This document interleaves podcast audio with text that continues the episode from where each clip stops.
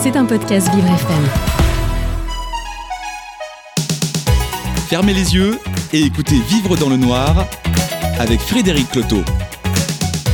Bonjour Tiffany. Bonjour Frédéric. Alors demain c'est le réveillon de Noël. Vous allez vous mettre au fourneau? Euh, ah, monsieur Simé aussi. Monsieur s'y met aussi? Eh oui. Eh ben le monsieur que... Nous sommes à la cuisine. Eh ben, le monsieur qu'on reçoit, il s'y est mis très très souvent puisqu'il a été pendant plus de 25 ans euh, le chef des cuisines de l'Élysée. Donc je pense qu'il va avoir pas mal de recettes à partager avec nous pour, euh, pour demain, mais aussi un avis sur bien d'autres choses puisqu'il est aujourd'hui ambassadeur de la gastronomie française, représentant personnel d'Emmanuel Macron dans le monde entier, et il vient de publier un livre qui s'appelle Le Club des chefs des chefs, donc des chefs de cuisine, des chefs d'État, aux éditions du Cherche Midi. Il est avec nous ce matin pendant une heure dans le noir et avec notre surprise. J'espère que ce sera une bonne surprise pour lui. Mmh, a priori, gustative, vous Voilà, bien. et il s'appelle Guillaume Gomez. Sur Vivre FM. Vous écoutez Vivre dans le noir avec Frédéric Cloteau.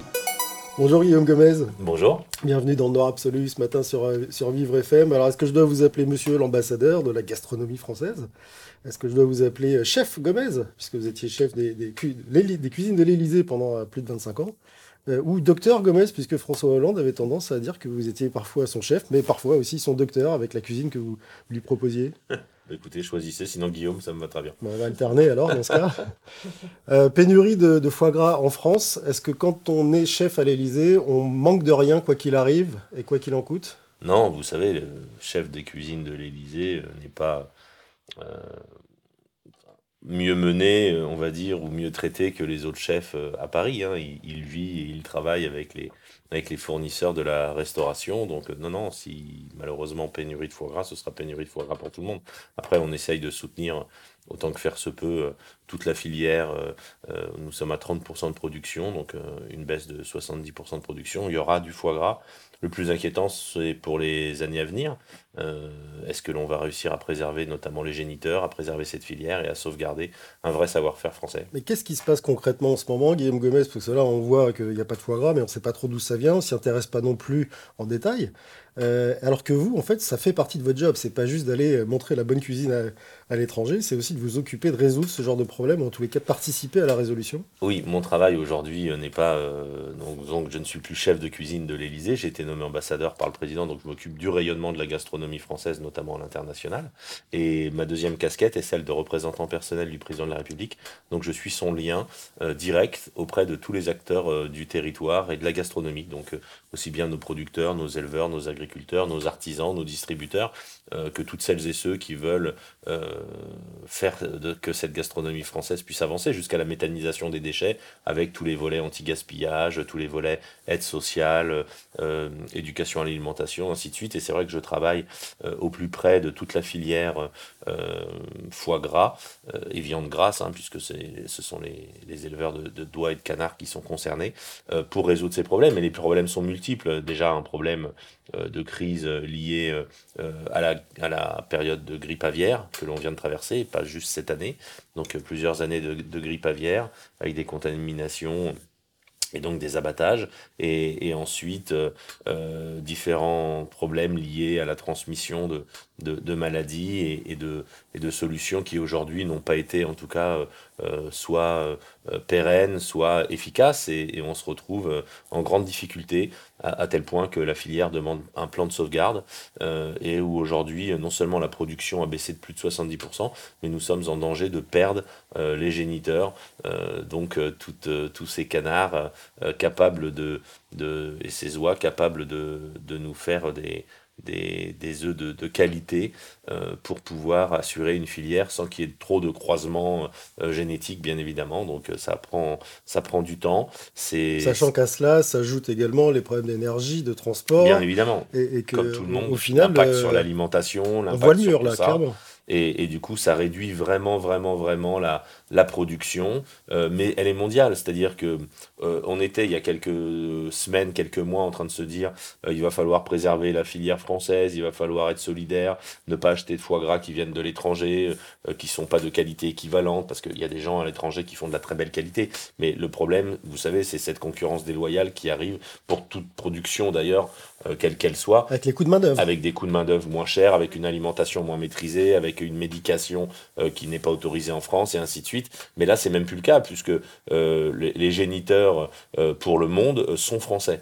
La base du, de, de la, du, de la filière foie gras dans le monde est C'est française. un peu comme le vin. Moi, non, parce qu'aujourd'hui, le vin, euh, heureusement, on en fait, même si c'est parti. Non, mais à une époque, on a exporté les, les cèpes. oui, on a exporté protéger des et- cèpes, mais vous savez, on, on, on, on l'a pas inventé. Le vin, il est né il y a 5000 ans en Géorgie.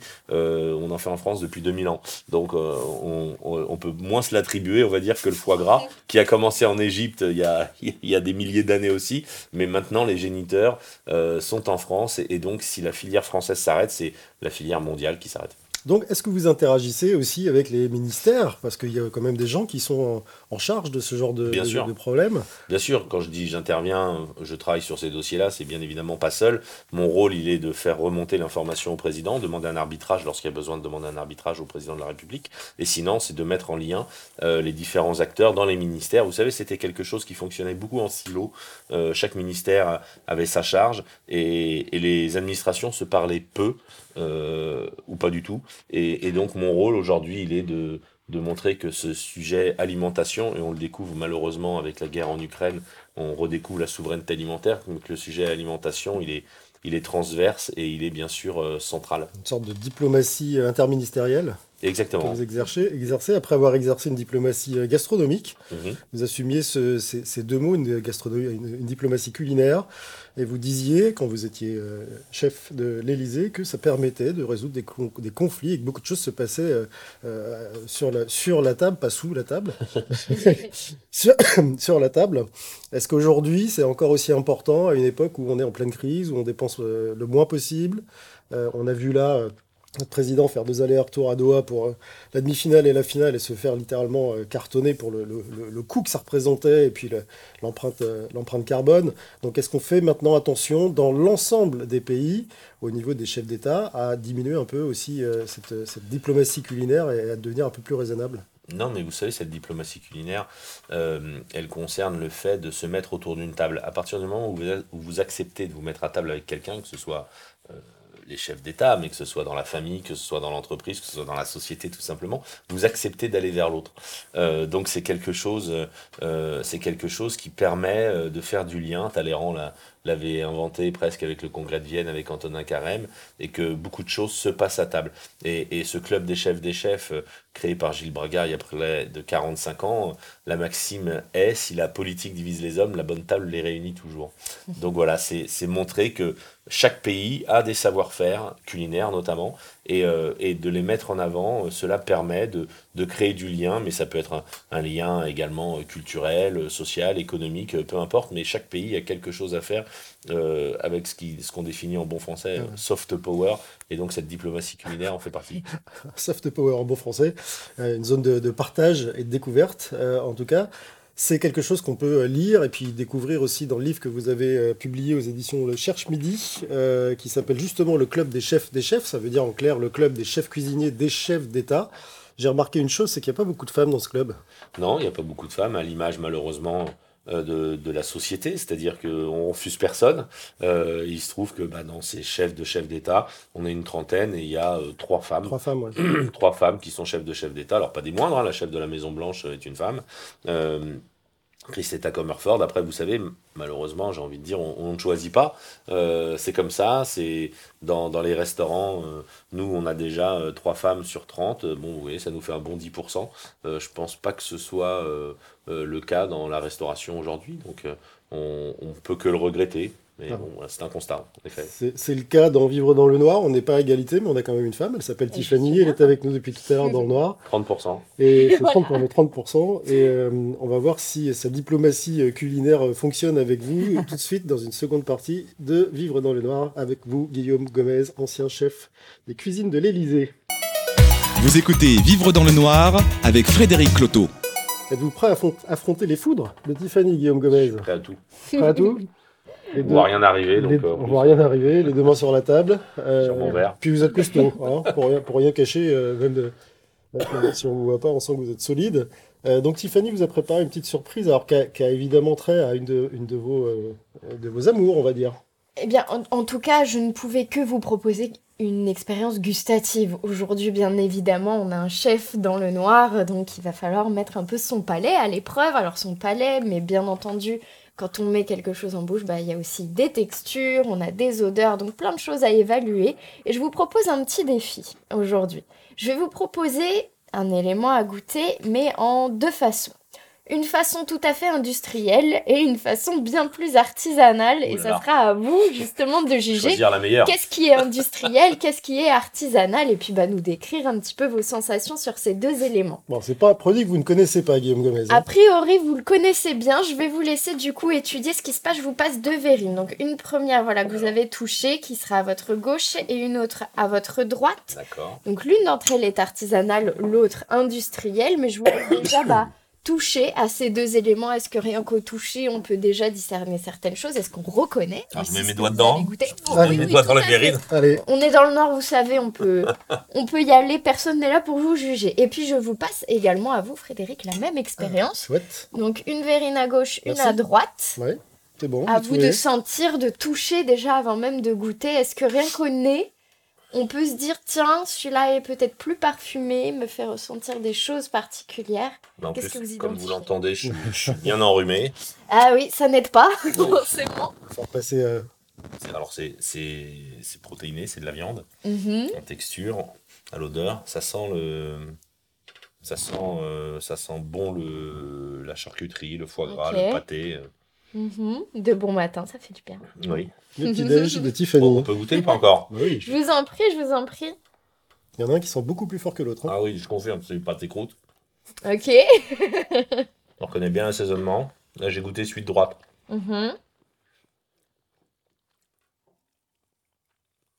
Bon, pff, celui de gauche, n'est vraiment pas bon. Donc, j'espère que c'est industriel. En tout cas, il est très fade, il n'y a pas de. Ok, ouais. Il n'a pas de goût. Hein. A a D'assaisonnement goût, pas du tout particulier d'assaisonnement. ressort. Mhm. Non. Et celui de droite, l'assaisonnement, on le sent au nez. Je vais vous dire, il est peut-être un peu frais. Il mériterait de d'attendre un peu. On sent la perfection. Euh, Pourtant, ça fait plus d'une heure qu'il est sorti. non, mais un peu frais dans le sens où il n'a pas été fait il y a quelques jours. Oui. Trop frais dans le. Vous savez, la charcuterie, ça a besoin de, de travailler pour que l'assaisonnement se Mhm. Donc, euh, bon, de droite est bon, celui de gauche est franchement pas bon. Donc, j'espère que c'est pas un artisan qui l'a fait à gauche. Sinon, le fait maison, ça veut pas dire que c'est bon, ça veut dire que ce que vous mangez, c'est fait ici. Euh, voilà, mais non, celui de droite est, est clairement euh, parfumé, assaisonné, avec une texture de cuisson qui est maîtrisée. Alors après, on a des industriels qui nous font aussi du bon travail. hein, faut- Mhm. Donc, euh, mais non, je préfère celui de droite et c'est du pâté croûte. Est-ce bon? Alors, on est bien sur du pâté croûte ou du pâté en croûte. Et bon, on peut pas vous tromper, même dans le noir, tout à fait. Celui de droite, c'est celui qui est artisanal. Il est meilleur, on ressent vraiment plus de goût. En tout cas, il est mieux fait. Ah bah, heureusement. Écoutez, ce pâté en croûte est, est vice-champion du monde. Ah. Donc, il a intérêt plutôt d'être... euh, Est-ce que ce serait celui de, de Monsieur Véro Tout à fait, Ah bah, Maison oui. Véro, bravo. Eh, vous voyez, on peut pas vous tromper c'est dans pas le celui du, du japonais qui est champion du monde de pâté. euh, Alors on dit d'ailleurs, euh, Guillaume Gomez, pâté croûte, pâté en croûte. Alors, autant j'ai un avis euh, très tranché sur pain au chocolat et je sais Chocolatine. je sais Chocolatine. On a Paris, les- donc, euh, les attention. quelques-uns qui disent l'autre mot. Euh, autant pâté croûte, pâté en croûte, vous dites ce que vous voulez, parce que de toute façon, c'est un euphémisme. Un pâté, c'est forcément avec de la croûte autour. Ouais. Sinon, on appelle ça une terrine. Donc, euh, étymologiquement, euh, lorsqu'on a, dans la- quand on regarde les vieilles recettes, les vieux traités de cuisine, le pâté est forcément en croûte. C'est-à-dire qu'il ne mangeait Mhm. pas forcément la croûte, il servait pour conserver les, Protégé, les- oui. pour Ouais. protéger les aliments. Et, et lorsque l'on faisait un, un- donc ce que nous on appelle un pâté euh, de viande ou de poisson d'ailleurs, bah, c'était une terrine ou un pain. Alors vous n'avez pas gagné ce concours? Non, je l'ai pas gagné. je Et, et fait. quand vous voyez un japonais qui, qui gagne ce concours, ça vous fait plaisir? Bah écoutez, ce qui me fait plaisir, c'est que la compétition soit de bon niveau. Après, si on veut gagner, on n'a qu'à. euh, Vous savez, c'est comme en football, il faut marquer les buts. hein. Euh, donc euh, voilà. rappelle quelque chose. Là, voilà. Là, on a trois depuis trois années de suite, ce sont les Japonais qui remportent. Euh, pour avoir, euh, pour être à la création du concours, pour l'avoir fait en tant que jury, en tant que président de jury et en tant que candidat, je peux vous dire que c'est quelque chose. Euh, vous avez près de 50 personnes qui notent, euh, donc euh, celui qui gagne, il mérite de gagner, tout simplement. Donc, bah, si on veut remporter ce concours, faut être meilleur que les autres, et les Japonais depuis trois ans sont meilleurs que les autres. Plusieurs concours de ce type, Guillaume Gomez. Moi j'ai une question simple, ça sert à quoi? Bah, à valoriser euh, à valoriser tout un secteur, à valoriser des gens et les récompenses, vous savez, font avancer. Déjà, ce qu'il faut comprendre, c'est que le concours, c'est une finalité de quelque chose. Avant ça, il y a tout un entraînement. il y a toute une valorisation des filières, euh, toute une chaîne de travail. Et, si aujourd'hui euh, le pâté croûte a ses, lettres de noblesse et on en parle dans le monde entier, euh, vous voyez, bah, on le doit notamment à Christophe Marguin qui a été l'un des, pionniers à, remettre le pâté en croûte ou le pâté croûte à l'ordre du jour. Il y a 20 ans en arrière, vous en trouviez plus. C'était l'apanage de l'industriel. Le pâté croûte, c'était franchement pas très bon. Et, et aujourd'hui, euh, de nombreux chefs, euh, dont je fais partie, euh, se sont intéressés à, à ce plat qui est quelque chose de très technique et de très bon. Euh, et donc, euh, et, et d'intersaison, en plus, vous pouvez le faire n'importe quand. Mhm. Ça coûte pas très cher. Alors, bien évidemment, ça peut coûter très cher si vous mettez des très beaux produits à l'intérieur, mais vous pouvez faire ça avec, euh, avec des bas morceaux, euh, avec euh, des, des restes. euh, voilà, donc c'est c'est- c'est de la vraie cuisine. Et, et donc, je trouve que c'est bien aujourd'hui euh, que ben, on se soit, euh, la gastronomie se soit réappropriée euh, un plat emblématique de notre gastronomie française euh, du XVIIIe siècle. Et puis un autre nom euh, a aussi œuvré beaucoup pour le, la valorisation de l'ensemble de ces filières et de, ces métiers, c'est celui de Gilles Bragard, qui est d'ailleurs le, le fondateur du club des chefs des chefs. Oui, Gilles Bragard, qui est le, alors, euh, euh, le couturier des, des Oui, chefs. on connaît les vestes Avec, Bragard, bien voilà, sûr. avec euh, notamment la veste grand chef avec Paul Bocuse, donc euh, les chefs du monde entier, euh, les, et, et au-delà des chefs, parce que c'est pas seulement les cuisiniers, ce sont tous les métiers de bouche, euh, connaissent la maison Bragard et, et Gilles Bragard, qui a vendu maintenant depuis quelques années euh, son, son entreprise. Mais euh, Gilles Bragard a eu l'idée, euh, il y a près de 45 ans, de créer ce club des chefs des chefs. Pourquoi? Parce que il était euh, au CIRA, au salon des métiers de bouche, qui est le, le Lyon, mondial. Le mondial de tous les métiers de bouche euh, à Lyon, euh, créé par Olivier Ginon. Et, euh, pendant ce euh, il, fait un dîner chez Paul Bocuse, parce que ami de Paul Bocuse, et il convie un de mes prédécesseurs, Marcel Le Cerveau, qui était le chef de l'Élysée, avec un chef suisse, francophone suisse, franco-suisse, qui s'appelait Henri Allaire, qui était le chef de la Maison Blanche. Et en fait, les deux chefs ne se connaissaient pas. Et du coup, euh, Gilles dit bah tiens, euh, Marcel, Henri, euh, je vous invite à dîner ce soir chez Paul Bocuse. Et c'est comme ça qu'ils dînent tous les trois chez Paul Bocuse. Toute simplicité. Toute simplicité. Il trouve ça très sympa. Et il dit bah tiens, ce serait pas bête. Comme lui, il fournissait des vestes de cuisine à toutes les cours d'Europe euh, et à toutes les maisons présidentielles ou premiers ministres de- d'Europe et du monde. Il s'est dit bah tiens, l'année prochaine, on va convier euh, le chef de- du roi de Suède, le chef du Quirinal à Rome et ainsi de suite. Et de fil en aiguille, Et c'est comme ça que l'idée du club- 1977 maintenant. voilà, c'est comme ça que l'idée du club en 1977 est née, euh, en se disant bah tiens chaque année on va, je vais les réunir. Gilles Bragard s'est dit je vais les réunir pour pouvoir échanger euh, sur des problématiques qui sont les nôtres. Vous savez quand vous avez des chefs comme ça euh, qui travaillent dans des maisons bien spécifiques, euh, les problèmes ne sont pas les mêmes mais peuvent être similaires et, et peuvent se régler ensemble. Et, et après le club a pris bien sûr une importance euh, différente. C'était euh, euh, euh, Valéry Giscard d'Estaing créé à ce moment-là le, le peut-être le G4, le, je sais pas ce que c'était à l'époque, mais en 1977, faudrait regarder. Et c'est sur l'idée du, du, de, de ces rencontres C'est internationales. la communauté européenne du charbon et de l'acier, je crois, quelque chose comme ça, non? Oh non, non, c'était après C'était avant, ça, après Non, c'était Ouais. après quand même. Et, euh, et, et du coup, c'est 40, euh, et du coup, l'idée a été de, de se réunir chaque année pour faire euh, un, un sommet des chefs de cuisine, de chefs d'État. Aujourd'hui, euh, nous menons des actions caritatives à travers le monde, puisque à chaque sommet, euh, nous avons une opération caritative, et, et c'est toujours avec bonheur, bien sûr, qu'on qu'on retrouve les chefs euh, que l'on côtoie. Et puis il y a, a d'autres quotidien. euh, il y a d'autres utilités. On va revenir euh, là-dessus, sur le club des chefs des chefs. Vous abordez quelques détails assez, assez intéressants dans ce, ce livre que vous avez publié aux éditions euh, du Cherche Midi, Guillaume Go- Gomez. On se retrouve la bouche pleine de, du bon euh, pâté croûte, euh, tout de suite dans le noir absolu sur Vivre FM. Vous écoutez Vivre dans le noir avec Frédéric Cloteau. Avez-vous fini le deuxième, Guillaume Gomez? Le pas bon? Non, non, Non. j'avais pris une bouchée, mais Beurre Ça je, suis- je suis suffira. gourmand. je suis gourmand, mais euh, je, je mange, euh, Des bonnes je mange ce qui est bon. Alors, c'est de l'industriel, mais euh, vous avez une, une définition de votre métier quand vous étiez chef de l'Élysée, qui est quand même de parler de restauration collective. 95 000 repas servis par an. Oui. Euh, on est quasiment sur une cantine euh, très importante, euh, scolaire euh, ou autre. Euh, comment, comment on gère ça? Bah, comme les autres chefs de la restauration collective, c'est-à-dire que pour moi, c'est pas un gros mot. Au contraire, il faut être fier de notre mais restauration ça, mais ça arrive à tout, à tout moment. Un chef d'État qui revient d'un voyage euh, Oui, non, en pleine nuit, il veut avoir un petit quelque chose. Non, euh, c'est- quand même assez réglé. Ce qu'il faut comprendre, c'est déjà euh, l'Élysée est un lieu où on travaille. Ce n'est pas un hôtel, euh, donc c'est un lieu où on travaille, où, où les choses sont quand même réglées. Il peut y avoir des imprévus, bien évidemment, auxquels il faut faire face en fonction de l'actualité, en fonction de l'histoire, en fonction de, de ce qui peut se passer. Malheureusement, on l'a vu avec les attentats. Euh, voilà, bah, les chefs d'État arrivent pour une marche à Paris. On le sait le samedi que le dimanche, on aura 600 couverts. Euh, donc il faut faire face à tout ça. Euh, pour des moments plus joyeux, lorsque nos, nos footballeurs ont gagné la, la, Coupe du Monde la dernière fois, ils sont venus à l'Elysée, on les a gardés à dîner. bon, bon on l'a su dans l'après-midi. voilà, donc il a fallu faire face aussi à tout ça. Mais c'est sinon quelque chose qui est très réglé. Et vous savez, on a un budget qui est défini. Ce qui nous rapproche de la restauration collective, c'est ça, c'est la bonne gestion des deniers, parce que c'est vraiment euh, ce, qui, euh, euh, ce qui définit la restauration collective.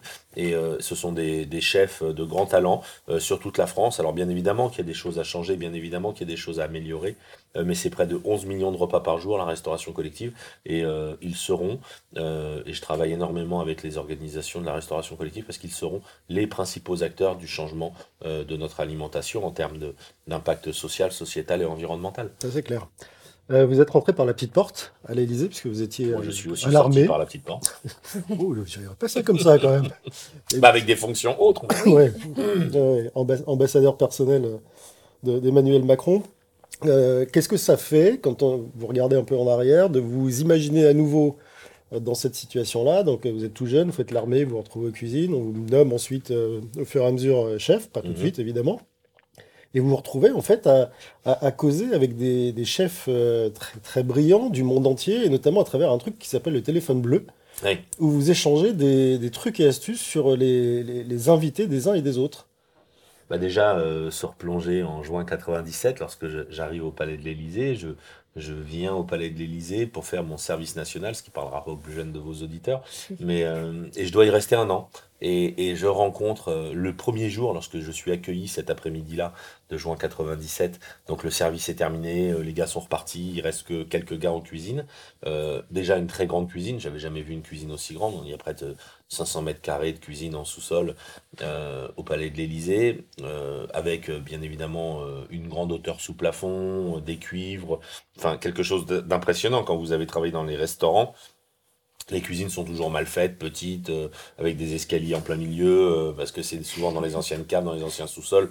Euh, là, on arrive, c'est en sous-sol, mais c'est quand même quelque chose de, de très spacieux. Très fonctionnel. Très fonctionnel. Et j'ai trois personnes qui sont là, qui sont les anciens, on va dire, de, de la brigade au moment où j'arrive. Joël Normand, qui est le chef de cuisine, Vanage Van Cleef, qui est le chef saucier, et Francis Loiget, qui est le chef pâtissier. Ils étaient en train de travailler, ils avaient une petite réunion. Ils travaillaient sur une prestation qui allait être donnée quelques semaines plus tard au château de Rambouillet. Et les trois étaient arrivés au palais de l'Élysée sous le général de Gaulle.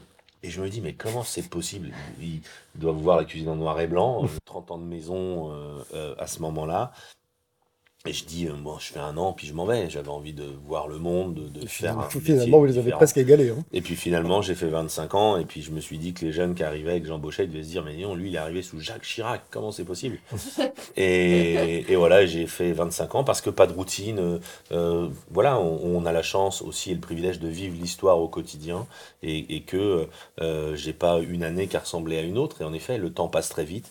C'est un job où on se donne pas à 100%, mais à 200%, et un jour vous vous retournez, ça fait 25 ans que vous êtes là. Et puis, vous avez la chance d'être valorisé par les chefs d'État, parce que c'est important pour la plupart d'entre eux. Ça a d'ailleurs été aussi encore plus valorisé avec ce club des chefs des chefs. Ce fameux téléphone bleu qui échange des, des, informations pour être sûr de recevoir correctement un tel ou un tel. Et là, on parle de, du, euh, du, comment, du président américain ou du président chinois, ou ainsi de suite vous appelez vos homologues et euh, vous, vous, leur dites voilà, qu'est-ce qu'on peut leur faire en ce moment Est-ce qu'il est au régime? Est-ce qu'elle est au régime? Est-ce qu'il y a un truc particulier qu'il ou qu'elle aime? C'est ça? Voilà, Gilles Bragard a compris euh, euh, en créant ce club qu'il avait créé au-delà d'un club qui pourrait être un club de copains, un, vrai outil de travail. C'est-à-dire qu'il hum, y a des choses qu'on ne peut pas forcément dire nous à d'autres à d'autres chefs de cuisine, mais avec lesquels on peut échanger sur les chefs de chefs d'État, sur des problématiques euh, qui sont propres à nos métiers et à nos maisons. Et, et c'est vrai que lorsqu'un chef d'État est reçu par un autre, eh ben, c'est toujours le même principe, c'est-à-dire que le protocole euh, fait son travail en donnant euh, tout ce qui est interdit alimentaire et ainsi de suite. Mais par contre, on ne sait pas qu'est-ce qui ferait plaisir ou, ou tout simplement quelles sont les attentes, les envies, l'humeur du moment. vous savez, on a beaucoup de chefs d'État qui ont connu la France, qui sont venus en France, notamment des fois pendant leurs études ou, ou qui ont eu voilà, des, des, moments de leur vie dans telle ou telle région. et, et, donc, on sait par le chef qui vit dans l'intimité de ce chef d'État, bah, le petit plus qui fera plaisir. Et c'est vrai que, notamment pour le, le, président Trump, pour ses visites, puisqu'il y en a eu plusieurs, la première à la Tour Eiffel, où Christetta Comerford, Alain Ducasse reçoit le président américain à la Tour Eiffel, et Christetta Comerford est, mise en, relation avec Alain Ducasse pour pouvoir faire le menu et, faire plaisir au chef d'État à ce moment-là. Et, lorsqu'il vient à l'Élysée en tête à tête avec le président, J'appelle aussi Chris pour savoir euh, quelles sont euh, les tendances, on va dire, du moment. Et en plus, euh, on sait les relations un petit peu particulières que l'Amérique entretenait avec la France à ce moment-là. Et, donc, bah, il ne faut pas se rater tout simplement. Et, et Chris me dit, euh, alors je lui demande, voilà, c'est vraiment ses plats préférés, euh, tu peux me le dire, euh, ça sortira pas d'ici. donc elle me parle bien évidemment de ce qui est déjà connu, les pizzas, les burgers et toute cette, et toute cette alimentation que bien évidemment je ne peux pas faire pour une rencontre officielle. et dans, dans les plats qu'elle me parle, elle me parle des, des ribs de porc. Vous savez, c'est ces travers de porc confits, très cuits, caramélisés. Euh, c'est très bon d'ailleurs, euh, que le président euh, affectionne. Et donc j'ai l'idée de, de, faire un, de mettre en avant une de nos belles productions françaises, qui est le porc noir de Bigorre. Et je cuisine donc un carré de porc noir de Bigorre et je garde le haut de côte pour faire confire façon ribs un petit peu sur le plat. Et euh, c'est vrai que du coup, le président américain, voyant des ribs, euh, se dit ah bah super, il y a des ribs, euh, et, et, il a, et il se sert bien volontiers des, du port noir de Bigorre. J'avais également mis en avant une production de pommes de terre du 93 de Neuilly Plaisance, de, des, des, pommes de terre avec lesquelles j'avais fait comme des, des pommes pies, qui est des petites frites mmh. très très fines, et euh, la première chose que dit le président américain aux journalistes qui l'attendent sur le perron de l'Elysée pour la conférence de presse bilatérale avec le président, euh, c'est que le déjeuner était très bon. Et le président Macron, à ce moment-là, se retourne vers moi, sachant que je suis derrière dans, dans l'angle euh, de la salle à manger. Et, me, non, non, et, me, me, remercie, il me fait, un, fait un clin d'œil, exactement. et, vous avez, avait fait le job. Et vous avez quand même cette notion d'excellence, parce que tout doit être parfait. Il n'y a aucune tolérance.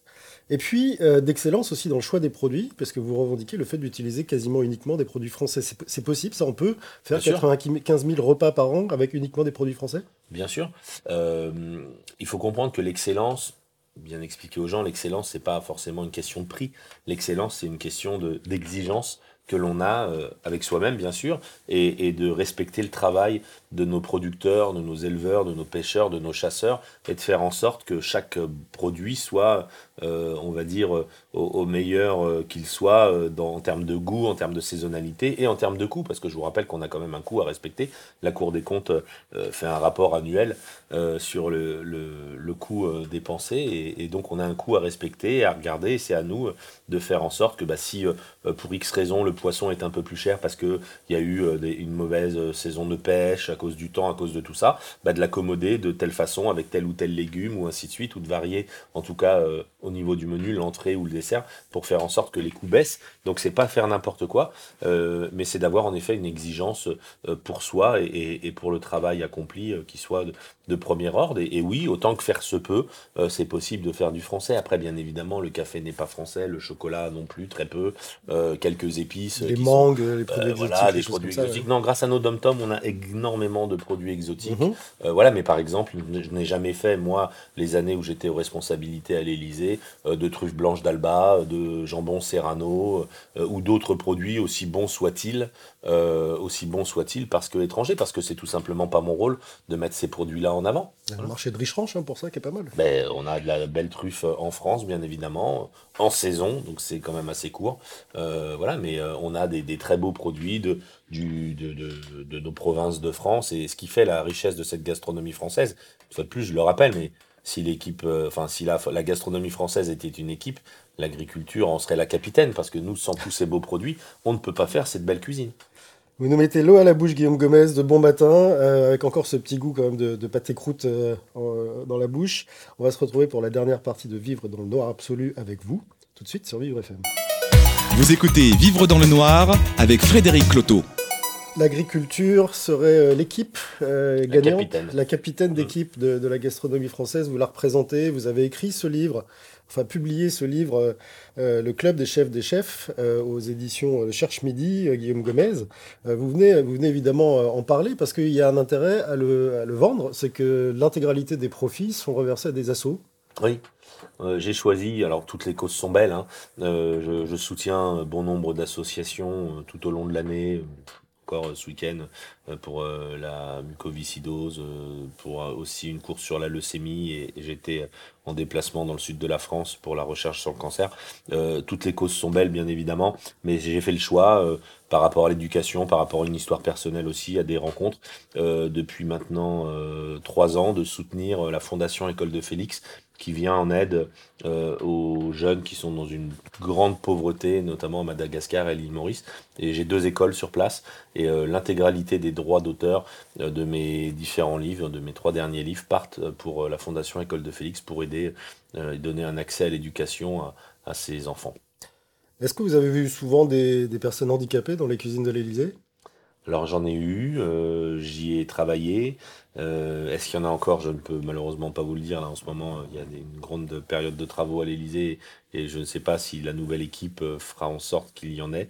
J'espère, sinon ce serait regrettable. J'ai fait placer hein, le concours de l'assiette gourmande, qui est un concours euh, de jeunes travailleurs handicapés euh, mentaux, euh, de cuisiniers, qui est un concours maintenant international, vu qu'on a des, équipes qui viennent du Maroc, de Belgique et d'un petit peu partout.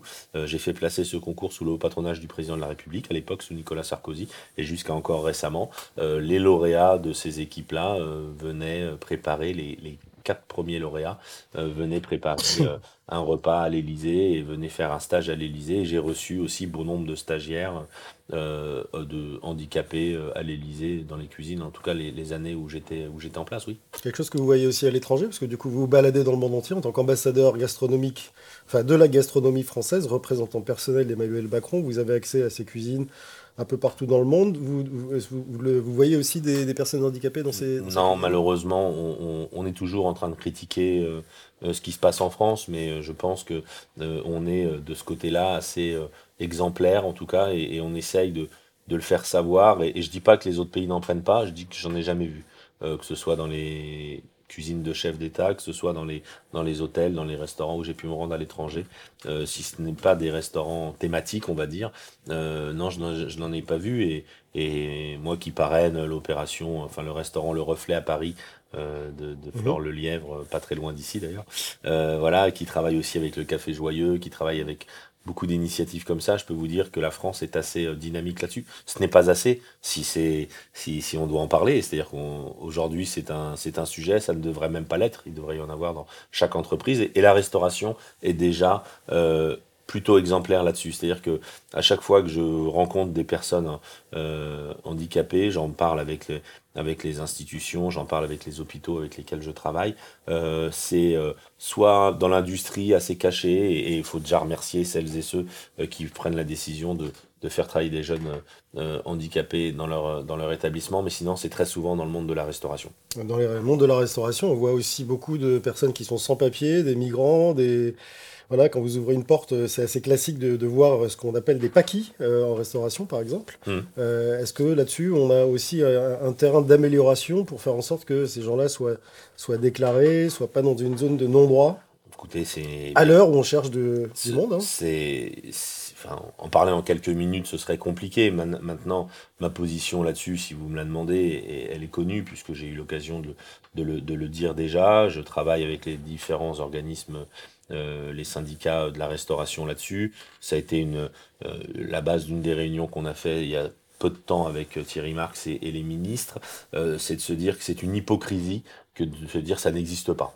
Euh, c'est la réalité, il suffit de passer la tête dans un restaurant, euh, surtout si vous êtes à Paris ou dans les grandes villes, pour voir que bien évidemment nous avons des, des, des, personnels qui sont soit issus de l'immigration, soit, soit sans papier, soit d'ailleurs avec des papiers, mais en situation très précaire. C'est-à-dire qu'ils ont, ils ont des, des situations de, de, ils ont des papiers qui sont valables pendant un an et quand ça arrive à terme, le temps de les refaire, et eh ben plutôt que de rentrer chez eux, ils décident de, de rester de rester sur le territoire. Donc c'est un, une hypocrisie que de se dire que ce n'est pas vrai, non.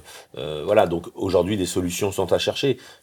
la régularisation de ces personnes-là qui sont dans la restauration depuis de nombreuses années est peut-être une, une solution. en tout cas, il faut travailler avec les différentes associations, avec les, les différents organismes syndicaux de la profession et le gouvernement pour trouver des solutions qui aujourd'hui, c'est vrai, euh, euh, le, un manque de personnel dans la restauration, mais c'est pas d'aujourd'hui. Donc c'est pas la solution, euh, c'est-à-dire que ça fait partie peut-être des solutions, du moins de traiter, de, traiter correctement celles et ceux qui travaillent dans ces établissements et, dans ces conditions-là, euh, mais ce n'est pas la solution qui réglerait tous les problèmes et tous les maux du métier. Je le rappelle, il y a 220 000 postes à pourvoir aujourd'hui, euh, il y en avait 330 000 avant le Covid.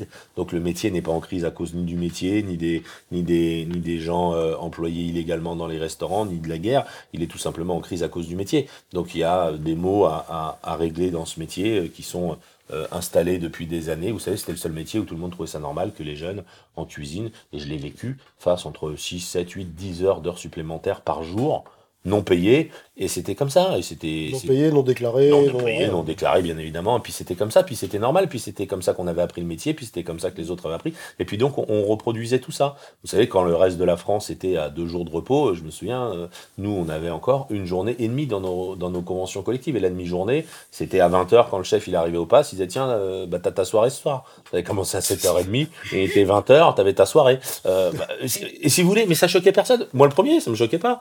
C'était comme ça. Donc, mais par contre, voilà, on finit par le payer avec une génération qui aujourd'hui n'a plus les mêmes attentes, n'a plus les mêmes envies, euh, et, donc il faut, euh, il faut trouver des solutions pour que ce, ce métier reste attractif et reste, euh, et, reste, on va dire, un beau métier pour celles et ceux qui le font surtout, pas seulement celles et ceux qui doivent le représenter ou qui, ou qui sont devenus quelqu'un dans ce métier. C'est ce que j'explique au chef. C'est pas à, mes copains chefs étoilés Michelin, euh, trois étoiles, meilleur bouée de France aujourd'hui. Quand on dit nous c'est un beau métier, bien évidemment ce métier nous a tout apporté. Mais il doit être un beau métier pour celles et ceux qui le commencent, qui rentrent. Et la réalité, elle est que ça ne fonctionne pas. Pas tout de suite. Euh, ben, ça fonctionne pas. Un, jeune qui rentre dans le métier, euh, on a 960 000 emplois dans la restauration, 300 000 créations de postes par an. Ça fait un turnover de 100% tous les trois ans quasiment. L'avis de Guillaume Gomez sur la prolifération de la malbouffe. Je parle là des chaînes de restauration, euh, notamment rapides, qui sont euh, très mauvaises, et notamment pour la santé des jeunes.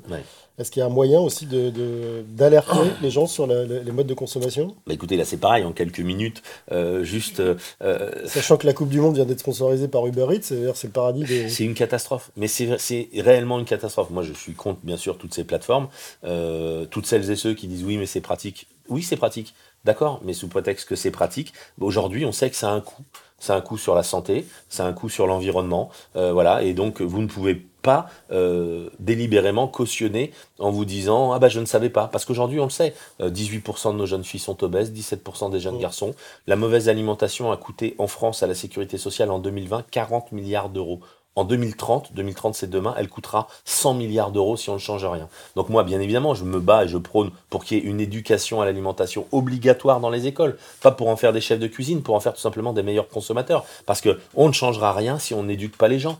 Euh, donc on a besoin et on a beau pointer du doigt et les plateformes et la restauration collective et les industriels et la grande distribution, arrivé à un moment, la, responsabilité elle est collective. C'est-à-dire que si ça fonctionnait, bah, euh, on n'aurait même pas besoin de s'en parler. Euh, on sait qu'aujourd'hui notre modèle alimentaire comme il est ne fonctionne plus. Et, et c'est mondial. C'est-à-dire que c'est 30% des enfants qui sont obèses aux États-Unis. Parce que ce sont des chaînes mondiales, justement. Mais oui, mais ce n'est pas que les chaînes. Il suffirait que les gens n'aient pas envie d'y aller pour que ces chaînes fassent autre chose. vous savez, c'est comme les industriels de l'agroalimentaire. je les ai eu en face de moi, je leur ai dit, mais vous, vous n'êtes pas là pour faire de la merde. Vous êtes là pour faire de l'argent. Il suffirait qu'on achète que de la qualité pour que vous ne fassiez que de la qualité. Donc voilà, sauf que quand on est un industriel français de l'agroalimentaire, bah, on a des valeurs. Voilà, on n'est pas américain, chinois ou israélien, euh, et on ne doit pas juste regarder euh, le, bas de bilan. Et aujourd'hui, on sait que ça a un impact sur notre santé, sur l'environnement, et en fait, c'est juste ramener un petit peu de bon sens dans notre alimentation.